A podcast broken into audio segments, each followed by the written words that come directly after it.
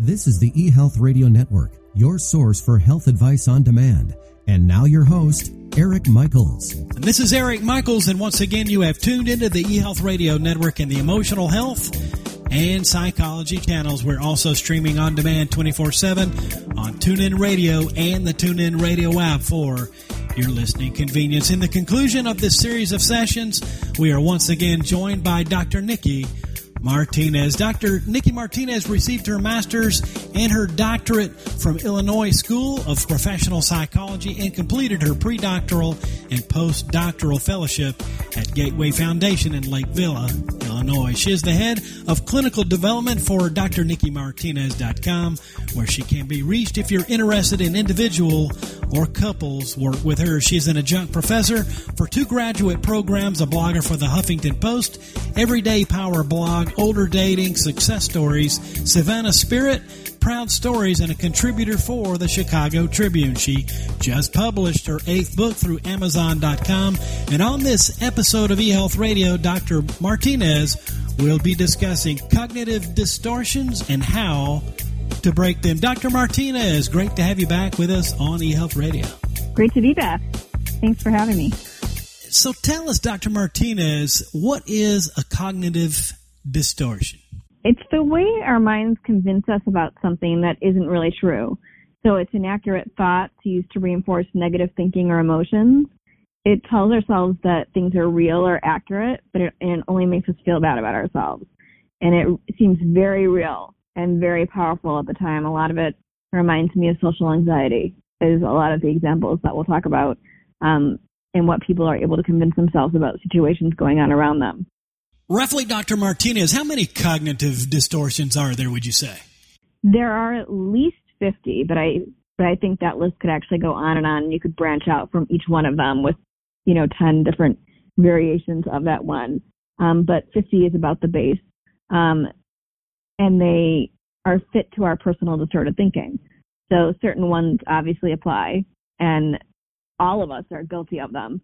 And then certain ones don't apply as well to us.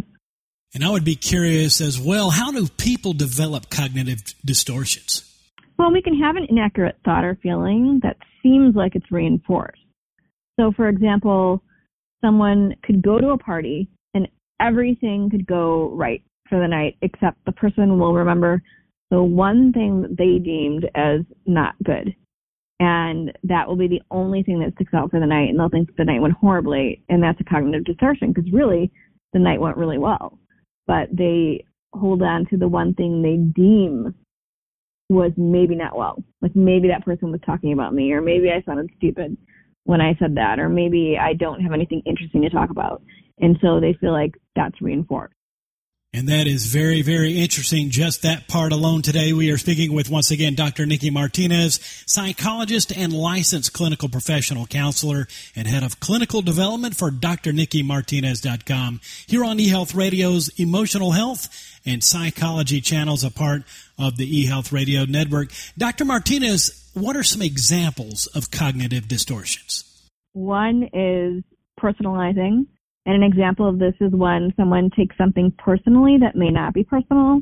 They see events or consequences of their actions when there are other possibilities, such as believing someone's brisk tone must be because they're irritated with you. Um, and maybe it has something completely to do with something else, like they have something going on in their life and you just sort of got in their path. Um, there's mind reading. This is guessing what someone else is thinking when they may, may not be thinking that at all. Uh, this is I famously talk about this in almost every couple session that I ever do because couples are famous for mind reading and taking any history that they have with each other and assuming that they know what someone's going to answer and exactly what they're going to say and how they're going to respond before they ever ask them so they don't bother asking them and they just get mad at them. There's negative predictions. That's overestimating the likelihood that an act, action will have a negative outcome. Um, catastrophizing, thinking that unpleasant, thinking of unpleasant events as catastrophes.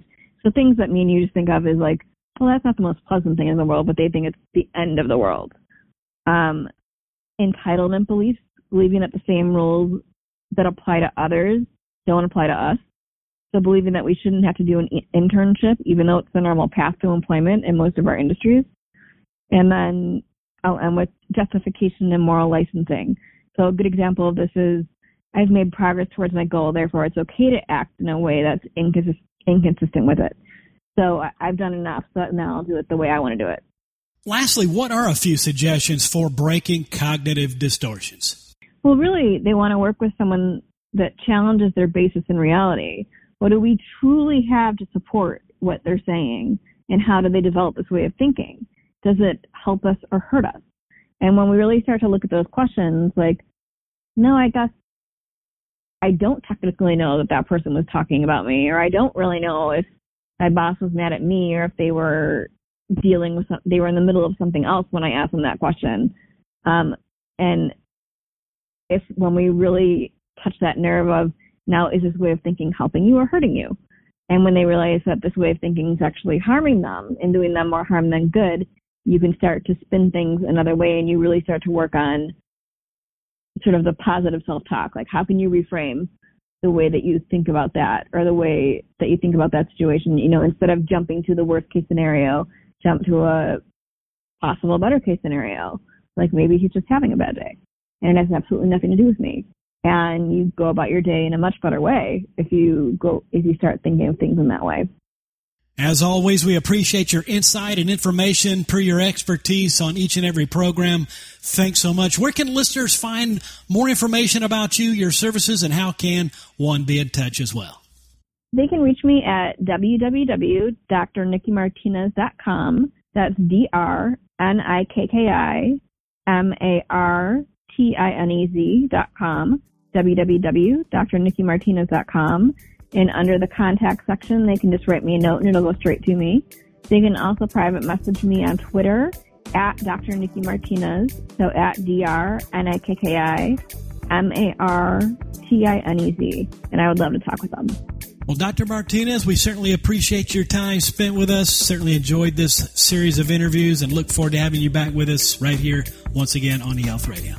Absolutely. Thank you so much for having me. And you are more than welcome. We have been speaking with Dr. Nikki Martinez, psychologist and licensed clinical professional counselor and head of clinical development for drnikkimartinez.com. And for more information and for contact, once again, it's Dr. Nikki Martinez. And this has been Eric Michaels, and you've been listening to eHealth Radio and the Emotional Health and Psychology channels, a part of the eHealth Radio Network. And we do thank you for listening, and until next time, enjoy. Thanks for tuning in to the eHealth Radio Network. For more information or to subscribe to this podcast, visit eHealthRadioNetwork.com.